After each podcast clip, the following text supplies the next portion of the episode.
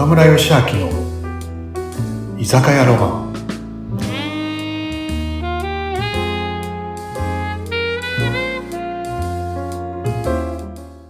皆さんこんにちは。岡村義明です。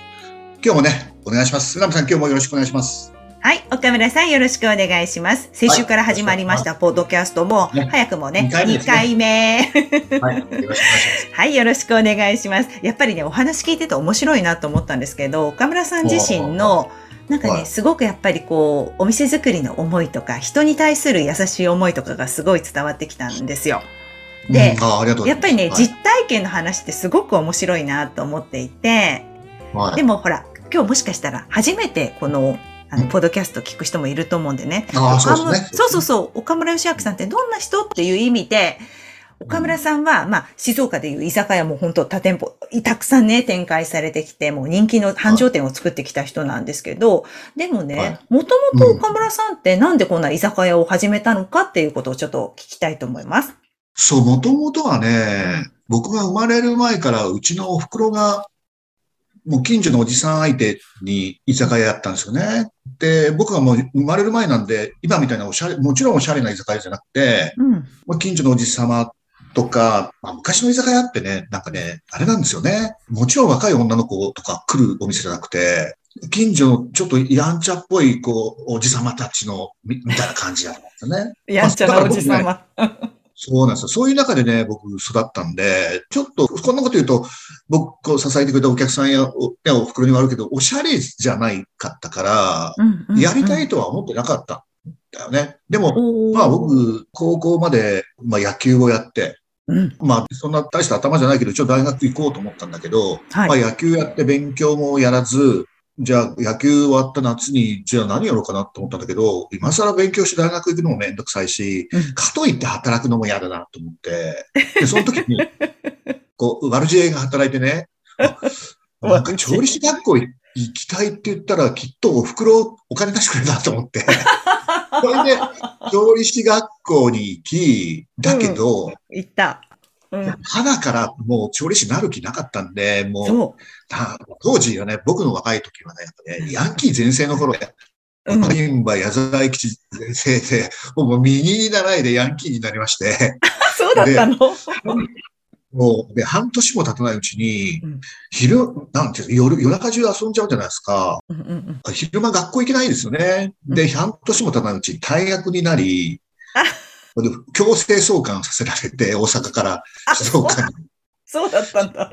そうなんですね。でも、半年くらいで僕、バチごっこばっかりやってて、うん親父に、まあ、いい加減バイトでもしろって言われてね、ガソリンスタンドのバイト行くんですよね。はい。で、ガソリンスタンドでバイトで、その何、上司がね、先輩がすごいいい先輩がいて、はいそこで社員になるんだよね。いらっしゃいませって、多分ね、ガソリンスタンドも多分あってたんだけど、でも、そうそうこうしてるうちに、なんかこのまま普通のおじさんになりたくないなっていうのが僕の中にあってう、んうんで、たまたまね、ウィンドサーフィンっていうものに出会うんだよね。はい。ここでウィンドサーフィンってやっぱ風が吹かないと練習できないんで、週に1回、スタンドが休みの時に海に行ったらううまくならなくて、でもそのうちにプロのウィンドサーファーになりたいとか、大会で勝ちたいとかって思い始めてきて、毎日海に行きたいと思い始めちゃったんだね。はい。で毎日昼間は海行こう。で、夜働こうと思ったんだよね。うんで、その時に、おっと、また手っ取り早く、うん。なんかわがままが聞いてもらえそうなうん場所が、職場があるぞと思ったのが、お袋がやってる居酒屋を手伝うっていうのだったんですよねそう。そういう思いだったんだ。うんそう。それが、もう、不純な動機でうん、居酒屋を、お袋を手伝うっていうのが僕の居酒屋の働くきっかけになったんですようね。んうんうん。そしたら、うん。もほとんどプロサーあサーファーを目指してサーフィンやりながら夜ちょっとお母さんのお店に入って手伝うみたいな、そんな感覚ですか？そう、そんな感覚。そんな感覚だったそれがね、僕、22から35歳まで13年間、とにかく昼間はね、海だったね。すごいですね。徹底してますね。え？そうなんですね。徹底してる。うん。そう。そしたら、で、まあ、で、まあ、35になったある日うん、まあ、お袋がねうん、なんか、吉明ちょっと話があるからちょっと座って、みたいな。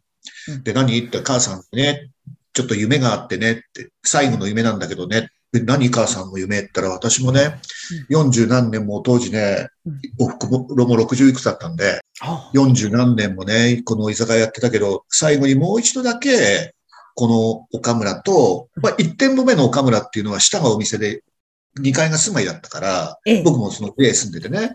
うん、そう、あの、もう一回だけね、この岡村っていうお店と家を新しくうん、それももうちょっと大きくうん。建て直したいんだよねって、はあ新しくしたいんだよねって言ってね。でもね、前のお店もそんなにね、古くなかったんまだ新しかったんだよね。でね、まあ、新しいしもったいないなと思ったり、うん。で、それにもやっぱね、こう、僕頭に浮かんだのがさ、なんか、店を新しくするとか、うんこう家を新しくするって、ものすごい引っ越し、引っ越しっていうか、引っ越しだったり、片付けだったり、すごい量じゃないですか。はい。僕ね、海に行く時間なくなるなと思ったんですよね。めんどくせえな。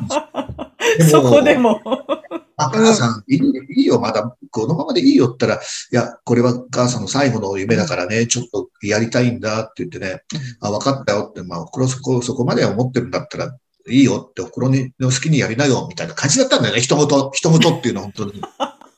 うんで、そんな話をお袋から聞いて、ええ。そのあ3日後くらいに、その常連さんのお客さんにね、うんおい、吉明ってお前ね、あお店新しくするんだってなって、いや、新しくするんだってなって聞いたぞって母さんから聞いたぞっていうことを聞くんですよね。うんで、僕僕ね、その時に多分すごいめんどくさそうな顔したと思うんだだけどね、そうなんだよね。ってお袋の最後の夢らしいんだよね。って言って、こうめんどくさそうな声したら、その常連さんのお客さんが、うん。もう見る見るうちに怖い顔になってね、お前はいつまで経ってもバカ野郎だな、吉明って言ってきたんだよね。ええ。僕何を怒られてるのかこうよくわかんなくて、うんうん。なんで怒られるんだろうと思って、その時に、そんなの母さんの夢でもなんともなく、30過ぎてもチャランポランな、おめえの、うんおめえの将来を案じてのことじゃねえか、心配してのことじゃねえか、お前いい年こいて30過ぎてそんなことがわかんねえのか、おふ母さんの気持ちをって言われたんですよね。ええと思って、それって、ああいう、お袋はああいう言い方したけどう、んすべてが俺のためだったのかって思うんですよね。でハンマーで頭を殴られたような気がしてね。その晩、僕いろいろ考えるんです。うんいろいろね、そうだよなって居酒屋やりながら、ね、遅くまで仕事やって、ね、こう僕を育ててきて、うん。重たい病気もしたりね、したけど、うん。ね、こう一生懸命働いて育ててきてくれたなって、今、そういうね、俺のために人生捧げてきてくれたんだなとか、なんかいろいろその夜考えたんですよね。はい。で、今、俺がその袋にの思いに、ね、報いることが、ね、なんていうんですか、こうできなければ、俺一生遊びに行って終わっちゃうなと思ったんですよね。はい。で、ウィンドサーフィンとかスノボーとかサーフィンとかはやりたければ、いつからでもまたできると。うんとりあえず、じゃあ、50まで、当時35だったんで、50までの15年間は、とにかくこのお袋が作った岡村をうん超繁盛店にするぞって、その時に本気のスイッチですか？そっからが僕の本当の意味での居酒屋人生の始まりでしたね。いやー、すごい。そこでもう、あの、決断したんですね、岡村さん。もう今まで、ガーンってこう、頭を殴られて、お客さんの一言で。はい、そうですね。うんそれがもう僕のね、お客さんとね、お袋に、まあお袋にね、本気のスイッチを入れてもらったんですよね。うん。だから、うん、そうね。なんか気づかせてくれたんですよね。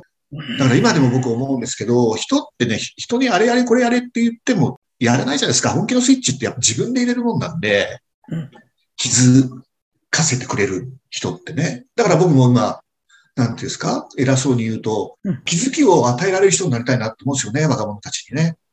いやー、そう、いや、なってらっしゃると思いますけど、またすごい、でもその、やっぱりお客さんに感謝ですよね。今聞いてて思いましたけど、お母さんと、そうですたくさんそのずっと来ている常連さんは見てたわけじゃないですか。お母さんが一生懸命毎日やってて、岡村さんも、まあサーフィンしながらでも夜を手伝っている。でも、お母さんのその一言を聞いて、岡村さんがちょっとめんどくさそうな顔したところを見計らって、お前バカだなって言って、言ってくれたわけですよね、その人が。そう、そう、本当ですよ、本当に。ねえ。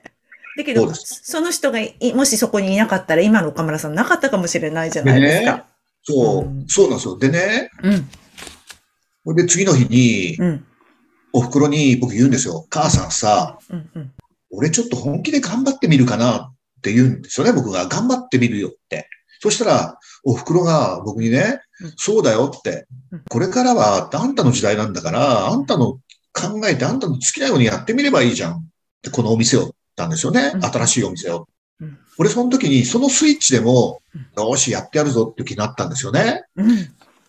で、でも、今考えるとね、もう、例えばね、いろ料理とか接客とか経営とか一生懸命勉強してきた息子に、なんか、ね、お前のやりたいようにやればって言うんだったらわかるけど、今思うとねうん、当時俺何も勉強してない海とウィンドサーフィンとか遊ぶことしか考えてない息子に、これからはあんたの時代だからあんたの好きなようにやってこうって言えたお袋すごいなって思うんですよね。だから今ねうん、あの、岡村のロマンもね、やっぱ店長7人、8人いるんだけど、はい。僕、そのお袋の言葉でスイッチ入ったんで、うん僕、店長になる子には、うんうん。ここは俺が任せたお前がトップの主張なんだから、お前が好きなようにやってごらんって僕は言ってます。はでも、うんその言葉でね、やっぱり店長さんたちがね、やっぱり、なんだろう、こう、ね、あれやれ、これやれって俺にね、あれやるな、これやるなって言われるよりも、好きなようにやっとっていうと、やっぱり人間っていいじゃないですかね。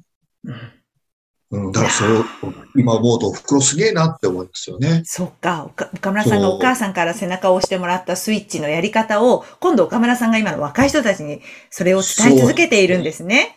そういやー、すごい。本当になんかこう、繁盛店作りは人作りのこの一つの大きなポイントだと思うんですが、もっともっとね、ねこの後も話がまた出てくると思いますので、また次週ちょっと聞かせていただきたいと思います。はい。じゃあね、来週までね、今日もありがとうございます。はい。今日もありがとうございます。ぜひあの、リスナーの皆さんもご意見あったら寄せていただきたいと思います。お待ちしています。はい。ではでは、ありがとうございますあ。りがとうございます。